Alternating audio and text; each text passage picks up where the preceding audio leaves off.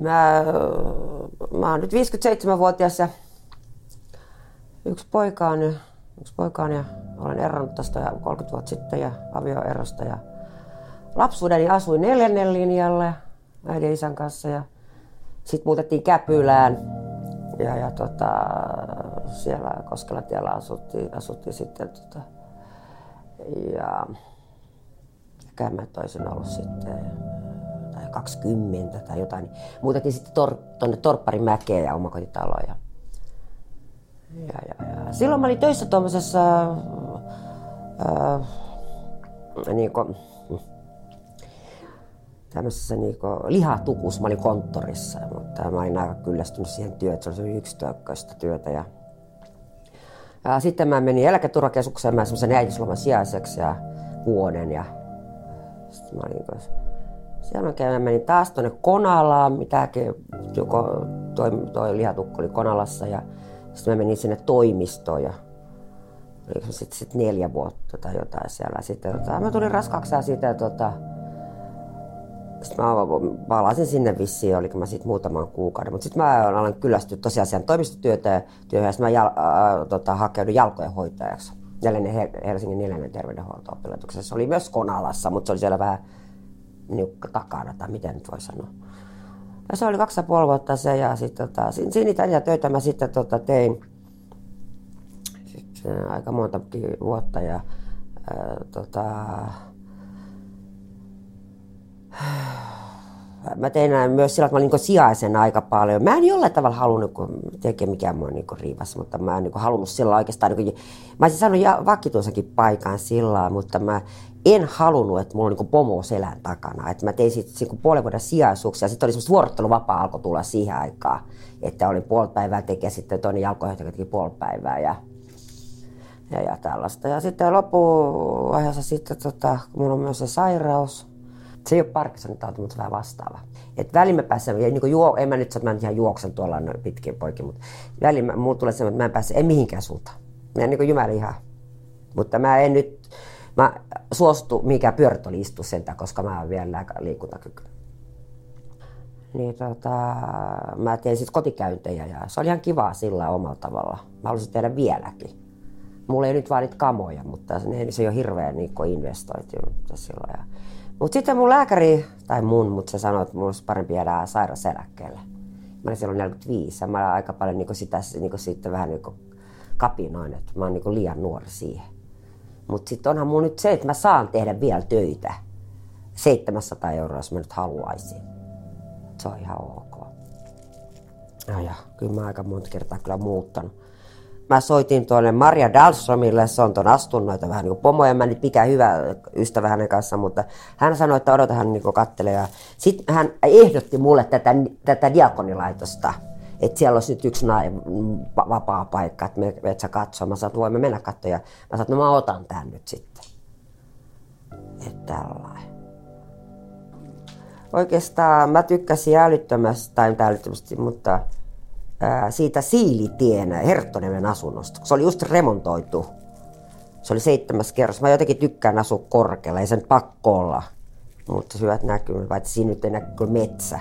Nytkin mä oon tuo seitsemäs kerroksessa, nyt on näkynyt jo kirkot sun muut. Mutta tota, joo, se oli, se oli semmoinen kaksi, aika iso kaksio ja se, se, oli, se oli kyllä semmoinen ihan upea asunto siis omalla tavallaan. Se oli, se oli ihan jännä semmoinen ratkaisu. Että siinä on niinku semmoinen keittiö, keittotila tai semmoinen niin joku sali tai miksi sitä kutsutaan. Ja se on ehkä jäänyt sillä mieleen. Sitten mä tykkäsin kun Pääskön rinteessäkin asuu sillä että yksinhän mä sen niin asun. Tai poika oli myös siellä kyllä. Ehkä muut niin. No mä nyt näistä lapsuuden sitten, niistä, kyllä mä niistäkin, siis Torpparimäessä oli kiva asua, oli omakotitalo. Ja, ja, ja siis myös Käpylässä mä tykkäsin asua. Ja kyllä musta koti pitää olla sillä että siinä jollain tavalla viihtyy. Ja, ja se on sitten kuka sisustaa mitenkin tai sisusta. Mutta tota, ja sekin vaatii rahaa tietysti, mutta viihtyy ja sitten tulee jollain tavalla naapureiden kanssa. Jos puhutaan nyt, että asuu niinku kerrostalossa, jollain tavalla toimii, koska se, mulla oli kerran oli sellainen naapurin vihatasolla tai jäätävä Mutta kyllähän koti on tietysti semmoinen, niin että siellä pitäisi myös että on niin turva. Turva on yksi, että siellä on uhkatekijöitä. Ja tietysti se on se, että jos nyt vaikka parisuhteessa, sulla on väkivaltainen nainen tai väkivaltainen mies tai väkivaltainen vaikka kakara, niin sekin voi olla uhka. Kaikki voi olla uhkia, jos näin pitkälle mennään. Ja mun täytyy sanoa näin, että mä en ole mikään uskoon, niin kuin, tämä kuulostaa vähän hullut, sanoa hurahtanut. Mutta silti mä en käy kirkossa enkä mitään, mutta mä rukoilen joka päivä. Ja mä oon huomannut, rukouksella on voima. Mä mietin tuokaa, että se on lopullisesti, kaikki mä tiedän ihmisiä, kuinka paljon ihmiset ovat uskovaisia ja niin poispäin. Ja uskovat oikeasti, että on joku hahmo, minkä hahmoa mä en usko. Mutta joku korkeampi voima voi olla. Et se on auttanut mua vaikka paljon eteenpäin. Mä saatan rukoilla ihan mitä vaan. mä nyt ihan mitä vaan. Ja sitten mä rukoilen mun pojalle tyttöystävä. ja sitten mä toivon, että mä tapasin jonkun kivan miehen. Tai niinku rukoillut. Mitäkään vielä. Ja sitten mulla on alkoholiongelma. Sitäkin mä oon rukoillut. Mun ei tee mieli juoda, mutta silti mä väliin juon. Mä oon jotenkin niin turhautunut. Vaikka se on huono syy. Mutta se ei ole mitenkään semmoista niin ennen mentiin viskoja, pukeudettiin. Ja se on mennyt ihan, ihan eri juttuun nyt nykyisin. Mun isähän oli alkoholisti, mutta se lopetti. Mutta siitä tuli kauhean jyrkkä sitten. Ja voihan se olla, että se oli, niin se oli vähän houkutus. Kun se voi lähteä yhdestä oluesta, niin se on siinä. Ja sen takia tämä Liisan koti, en mä nyt tiedä, onko se ratkaisu, mutta kun se on päihteetön, ja mä tiedän nyt sit sen verran oman luonteenne, että mä niin holtit, siinä humalapäässä lähtisin niin riehumaan sinne että tota, se voisi olla mulle semmoinen. Sitten mä mietin, jos, jos mä pääpäisin kuntoutustyöhön. Tuo jalkojen hoito on tietysti vielä kuin mielessä, mutta se ei nyt ole se ensimmäinen. Vaikka semmoisen työhön, vaikka neljän tunnin työhön, että silloin mä tiedän, että en mä missään krapulassa sinne voi mennä, enkä haluakaan mennä. Se on nyt oikeastaan, en mä nyt ihan kaikki työtä, mä en voi tehdä, mutta vaikka istuisin vahtimestarin neljä tuntia jossakin. Mitä tällaista. Että mulla on se joku kiinnekohta. Mä itse vaan huomannut, että mä mulle sopii rutiinit. Se, se luo myös semmoista turvaa, koska mä oon muuten aika ulalla.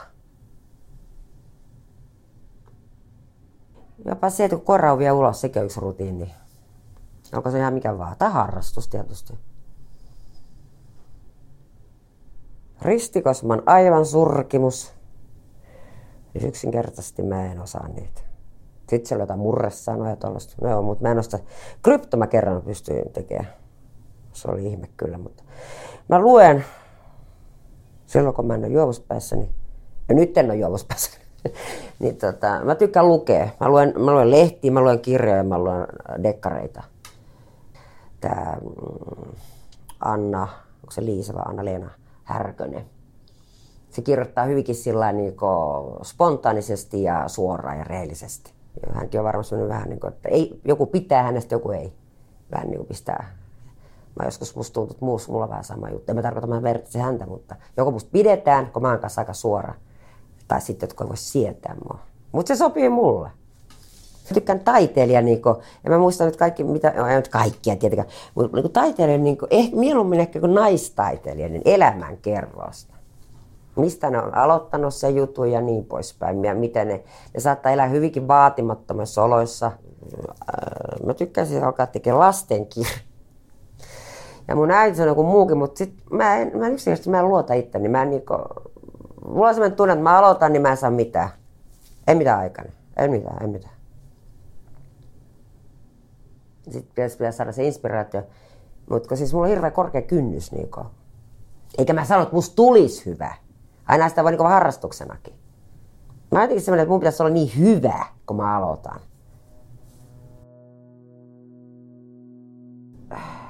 Mä tuun, en hirveästi, mutta joka tapauksessa, mä nyt puhun, no joo, on miehikin, mutta niin kuin naisiakin, niin, jotka ei ole. Siis ne ovat kodittomia.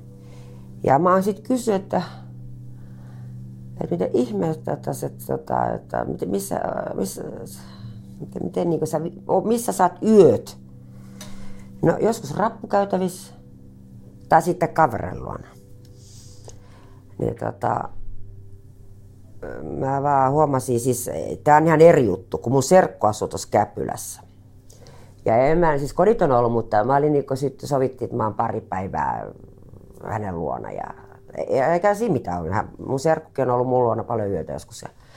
Mutta mä huomasin, kun mä olin pari päivää, niin sitten mulla alkoi tuntua, että mun on pakko nyt lähteä pois. Niin se, siinä se niinku vaistoo jotenkin. Et ei, ei niinku tois, voi ehkä olla no, maksimista, mistä minä tiedän, voi olla vaikka kuukausi, mutta yleensä niinku toisen niinku vähän niinku armoilla niinku viikko tai kodittomana. Että sitten kyllä mon, monta kertaa sit saattaa tulla jo riita. Vaikka olisi kuinka hyviä ystäviä, että näin ihminen käyttäytyy. En tiedä, sitten voisi olla eri, olisi koko ajan omakotitalo toinen jossain yläkerrassa ja toinen alakerrassa, ettei hirveästi törmäisi. Se voisi olla sitten joku ratkaisu tai tollain. Mutta en mä nyt tiedä, että on se nyt ihan hirveet, kun ajattelen tietysti toikin juttu, että on sitten siellä, täällä ja tuolla aina muutama yö. Ja sitten se, että, että tota, rappukäytösessä en mä käsitä sitä ollenkaan. Siis se, ei, se on tietysti, kun jo itse kokenut, mä, se ei mene jotenkin, että mitä ihmettä. Mä sanoin, että mitä sitten peseytyminen? No se käy kerran sitten vaikka uimahallissa kerran viikossa. Tai tällaista.